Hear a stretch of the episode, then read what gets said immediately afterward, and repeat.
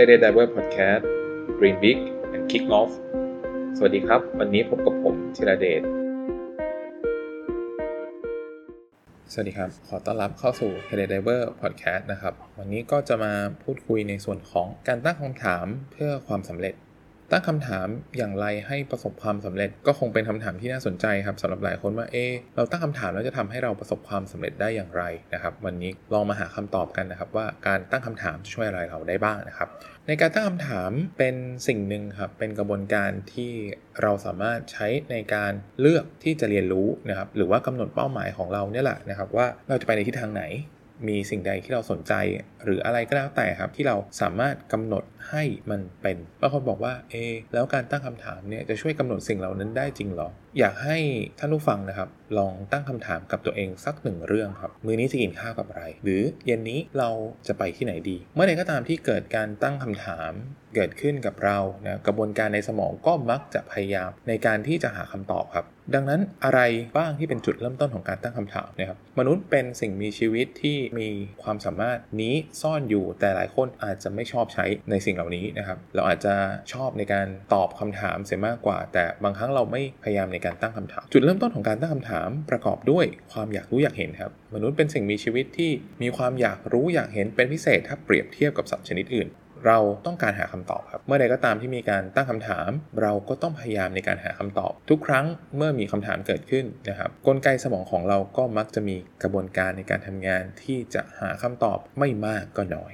แล้วก็การสร้างกรอบความคิดใหม่ครับ ยกตัวอย่างเช่น เราต้องการจะทำงานนี้ให้ประสบความสำเร็จ หากมีคำถามเพียงเท่านี้นะครับ เราก็จะคิด ฟุ้งซ่านไปเรื่อยแต่หากเรานำบางสิ่งบางอย่างเข้ามาในคำถามชุดนี้ เช่น ถ้าเราต้องการทำงานนี้ให้เสร็จภายใน 3 วันจะต้องทำอย่างไร เหมือนในการที่เราทำงานครับบางทีหัวหน้าหรือผู้บังคับบัญชามักจะมีจุดประสงค์ วัตถุประสงค์บางอย่างที่เราจะต้องทำประกอบด้วยเสมอ เพราะเราต้องรู้นะครับว่าสิ่งที่เราทำเนี่ยมันมีขอบเขตความกว้างแค่ไหนนะถ้าเราไม่มีกรอบในการทำงานเราก็จะไม่รู้ครับก็จะทำไปเรื่อยส่วนต่อมาก็คือการตามหาแรงบันดาลใจครับ การถามตัวเองบางครั้งจุดที่เรายืนอยู่สิ่งที่เราทำอยู่อาจจะรู้สึกว่า เออเราทำไปเพื่ออะไร แต่เมื่อใดก็ตามถ้าเรารู้สึกว่าสิ่งที่เราทำเนี่ยมันตอบโจทย์ มันมีความหมาย มันมีคุณค่ากับชีวิตของเราเนี่ยครับเราจะรู้ว่าอ๋อเราทำสิ่งนี้เพื่อบางสิ่งบางอย่างคำถามกับตัวเองว่าเราทำสิ่งนั้นไปทำไมงานที่เราทำมีคุณค่าอะไร หรือสิ่งใดที่เรารู้สึกว่าทำไมเราต้องทำงานนี้ ตัวนี้เป็นสิ่งที่ช่วยสำคัญครับที่ทำให้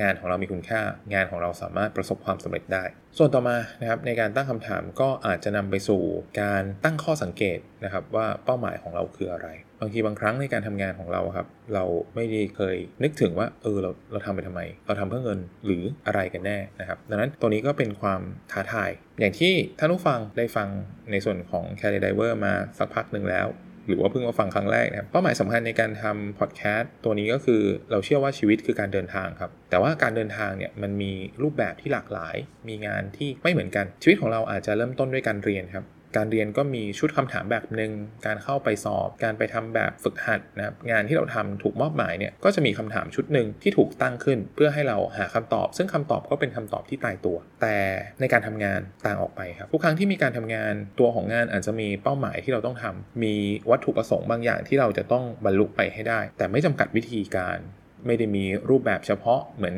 แบบฝึกหัดทางคณิตศาสตร์ ดังนั้นการทำงานมีรูปแบบที่หลากหลายครับ สามารถเรียนรู้นะครับ หรือว่ากระทำได้ในรูปแบบที่ต่างกันตามทักษะความสามารถของเรา หรือวิธีการที่เรามีความถนัดมากกว่า ถัดไปอีกเรื่องหนึ่งนะครับถ้าพูดถึงการเดินทางก็ผมว่าท่านผู้ฟังอาจจะนึกถึงการท่องเที่ยว การท่องเที่ยวก็มีชุดคำถามอีกแบบหนึ่งครับบางคนบอกเอ๊ะท่องเที่ยวนี่ต้องมีคำถามด้วยเหรอเราจะไปที่ไหนครับไปทำอะไรจะกินอะไร ซึ่ง สิ่งเหล่านี้ครับเป็นสิ่งที่มันซ่อนอยู่ในการท่องเที่ยว ชุดประสบการณ์ที่เราได้รับบางทีบางครั้ง เราอาจจะรู้สึกประทับใจการที่ไปสถานที่สถานที่หนึ่งอย่างเช่น ชายทะเล หรือไปเที่ยวภูเขาอะไรบ้างล่ะ ที่ทำให้เรารู้สึกประทับใจ บางทีบางครั้งอาจจะเป็นแผนงานในการที่เราเตรียมพร้อมก่อนที่จะเดินทางไปท่องเที่ยว บางทีบางครั้งเป็นประสบการณ์ที่อยู่จากการท่องเที่ยวที่เราไป หรือบางทีบางครั้งเป็นปัญหาที่เราได้แก้ไขในช่วงเวลานั้นๆนะครับดังนั้นการท่องเที่ยวไม่มีอะไรที่เป็นสิ่งที่ตายตัว เป็นไปตามแผน บางทีเราไปชายทะเลนะครับคาดหวังว่าเราจะได้ไปนอนอาบแดด แต่ฝนนั้นตกนะครับนอนอยู่ในโรงแรมทั้งวันเลยนะดังนั้นมันก็เป็นสิ่งที่เราจะต้องได้เจอนะครับในการเดินทางไปท่องเที่ยวในรูปแบบที่ต่างกัน ประเด็นถัดไปนะครับก็คือเรื่องของการสนทนา การสนทนา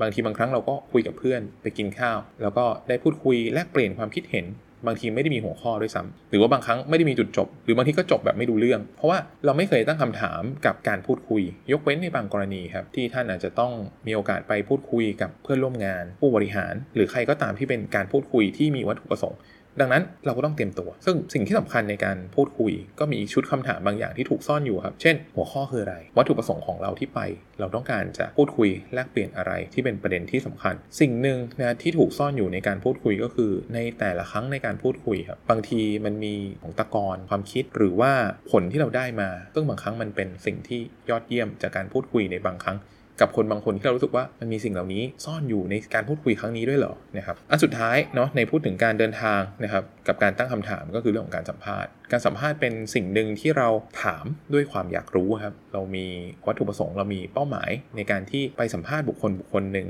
ซึ่งเราก็คาดหวังในคำตอบของเขา ดังนั้นบางทีบางครั้งในการตั้งคำถามสัมภาษณ์ เราก็มีการนำไปสู่การตอบบางอย่างที่เราต้องการ แต่ว่าสิ่งที่สำคัญในการสัมภาษณ์ก็คือนอกจากคำถามที่เราเตรียมไป คนที่เราพูดด้วยก็คือบรรยากาศที่มันเหมาะสมในการที่เราจะทำหนึ่งเรื่องให้สำเร็จ ดังนั้นการเดินทางของชีวิตนะครับคำถามอยู่กับเราเสมอ ในมุมมอง การทำงาน การเรียน หรือว่าการท่องเที่ยวได้พูดคุยกับคนอื่น ทุกวันนี้กลับมาในเรื่องของเราครับก็คือ ในเรื่องของการทำงานของท่านผู้ฟัง ท่านผู้ฟังเคยตั้งคำถามกับงานที่ทำหรือเปล่าครับ วันนี้มีอะไรที่ฉันได้ทำไปแล้วบ้าง จากวันแรกในการทำงานมาจนถึงวันนี้ฉันรู้สึกเป็นยังไงกับงานที่ทำความก้าวหน้าของงานที่ฉันทำอยู่โอเคไหม ฉันยังมีความสุขกับงานที่ทำอยู่หรือเปล่า หรือว่าคำถามอื่นๆก็ได้ครับที่ท่านผู้ฟังอยากจะถามตัวเองว่า งานชีวิตตอนนี้ที่เราทำอยู่มันเป็นไปตามเป้าหมายที่เราตั้งไว้ตอนแรกหรือเปล่า หรือว่ามันห่างไกลจากเป้าหมายที่เราทำมากน้อยแค่ไหน บางครั้งเราก็ไม่เคยถามอะไรในชีวิตเลยใช่ไหมครับเพราะว่าเราอยู่ในสถานการณ์ที่มันเคลื่อนไหวตลอดเวลาครับบางทีบางครั้งเราลองสังเกตดูว่าช่วงที่ทำงานหนักๆแค่ได้ทำงานเดินทางมาถึงที่ทำงานทำงานเสร็จนะครับ เราก็อยากพักผ่อนแล้วอะไม่มีเวลาในการที่จะได้มาพูดคุยกับตัวเองนะครับหรือบางครั้งเราก็เสร็จงานมาเล่นโซเชียลมีเดียติดตามชีวิตคนนั้นคนนู้นคนนี้ แต่ก็ไม่ได้ดูตัวเองว่าเฮ้ยเราเป็นยังไง มีความสุขดีอยู่หรือเปล่า ชีวิตของเราได้ถูกนำไปเปรียบเทียบกับใครบ้างไหมดังนั้นตรงนี้ก็เป็นสิ่งที่ค่อนข้างสำคัญเนาะในชีวิตของเรานะครับ เราเต็มไปด้วยการแบ่งปันแลกเปลี่ยนเต็มไปด้วยความเร่งรีบครับ คนที่ประสบความสำเร็จนะครับ มักจะมีโอกาสในการได้ทบทวนตัวเอง ได้พูดคุยอย่างน้อยสุดก็ได้ถามตัวเองครับว่าเป้าหมายของเขาคืออะไร เขาไปถึงมันได้อย่างไร เราอาจจะไม่เคยถามตัวเองก็ได้ครับว่างานที่เราทำเนี่ยมันมีเหตุผลอะไรทำไมต้องเป็นงานนี้ ซึ่งพอมีคำถามเขาว่าทำไมครับเราก็ต้องตอบตัวเองด้วยชุดคำตอบที่เป็นเหตุผลนะครับว่าเออเราทำเพราะเรามีความสุขเราอยากช่วย เราอยากสร้างสรรค์สังคม หรืออะไรก็ตามครับ ในส่วนต่อมาครับคนที่ประสบความสำเร็จก็มักจะมีคำถามว่าแล้ววิธีการไหนล่ะที่เขาจะไปถึงเป้าหมาย สิ่งที่เขาต้องการจะทำไม่มีคนที่ประสบความสำเร็จบนโลกใบนี้ครับ ไม่ต้องใช้ความพยายาม ถึงแม้บางทีบางครั้งเราจะดูโซเชียลมีเดียสื่อสังคมออนไลน์ต่างๆว่าเฮ้ยทำไมเขาทำง่ายจังแล้วมันประสบความสำเร็จ ซึ่งในความเป็นจริงคือเขาไม่ได้แสดงให้เราเห็นครับว่าร้อยครั้งพันครั้งที่เขาทำแล้วมันไม่สำเร็จเหมือนในส่วนของเอดิสันที่โหพยายามเป็นนับครั้งไม่ถ้วนนะครับกว่าที่จะได้ตัวหลอดไฟเพื่อการผลิตแบบอุตสาหกรรม ดังนั้นทำอย่างไร ส่วนต่อมา นะครับก็คืออะไรคือสิ่งที่เขาต้องทำใครที่เขาต้องรู้จัก หรือทางไหนที่เขาต้องเลือกไป เราอยู่ในโลกที่บางทีบางครั้งเราเห็นความสำเร็จเป็นสิ่งที่สำเร็จรูปอะครับคนนี้ทำเสร็จปุ๊บเฮ้ยได้เลยจบเลย แต่ว่าในความเป็นจริงมันมีองค์ประกอบที่มากกว่านั้นครับมีสิ่งที่อยู่เบื้องหน้า มีสิ่งที่อยู่เบื้องหลังนะครับมีคนที่เป็นส่วนร่วมกับเขามากมาย ซึ่งคนที่มีส่วนร่วมเหล่านั้น บางทีบางครั้งก็อาจจะไม่ได้พูดถึง บางทีบางครั้งอาจจะได้รับการพูดถึงอย่างมากมายก็ได้ แต่สิ่งหนึ่งที่สำคัญก็คือเขารู้ครับว่าเขาต้องไปหาใคร ใครจะเป็น partner ใครจะเป็น mentor ใครจะเป็นคนที่เข้ามาช่วย support เขาให้เขาประสบความสำเร็จ สิ่งต่อมาก็คือเมื่อไหร่ ที่จะต้องทำการที่เรารู้ครับว่าเวลาไหนเป็นเวลาที่เหมาะสมในการที่เราจะต้องทำมันเป็นสิ่งที่มีความสำคัญ มากพอสมควรในการที่เราจะประสบความสำเร็จในเรื่องเรื่องหนึ่ง ซึ่งจังหวะและโอกาส อันนี้เป็นสิ่งที่ทราบได้ยากครับว่าเราควรจะต้องทำมันตอนไหน ดังนั้นเตรียมให้พร้อมแล้วก็สังเกตเมื่อถึงเวลานะครับก็สามารถจับโอกาสนั้นไว้ได้ ในวัฒนธรรมที่เรามีอยู่เดิมนะครับด้วยความเป็น คนเอเชีย หรือว่าคนไทยการที่เราบอกว่าไม่รู้นี่มันอาจจะดูเหมือนเป็นคนที่ไม่ฉลาดครับแต่ว่าในโลกสมัยใหม่ การเปลี่ยน mindset ในการตั้งคำถามนะครับเราไม่ได้ถามเพราะเราไม่รู้นะครับแต่เราอยากรู้มากกว่าที่เราทราบคำถามที่เรามีมันต้องเป็นคำถามที่มันลึกขึ้นเขารู้แต่เขาอยากจะได้ความรู้หรือสิ่งที่เป็นคำตอบจากคนที่รู้มากกว่าเขา สามารถให้คำแนะนำไกด์เขาได้ดังนั้นคำถามที่ดี คำถามที่เหมาะสม น่าจะนำไปสู่การเปลี่ยนแปลงชีวิตให้ดีขึ้นนำไปสู่การฉุกคิดเปลี่ยนวิกฤตให้เป็นโอกาส อยากให้ท่านผู้ฟังจงตั้งคำถามกับตัวเอง อย่างน้อย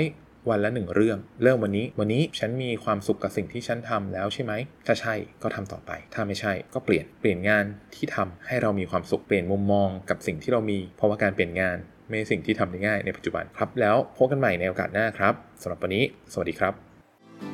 Career Diver ฝันให้ไกล ก้าวไปด้วยกัน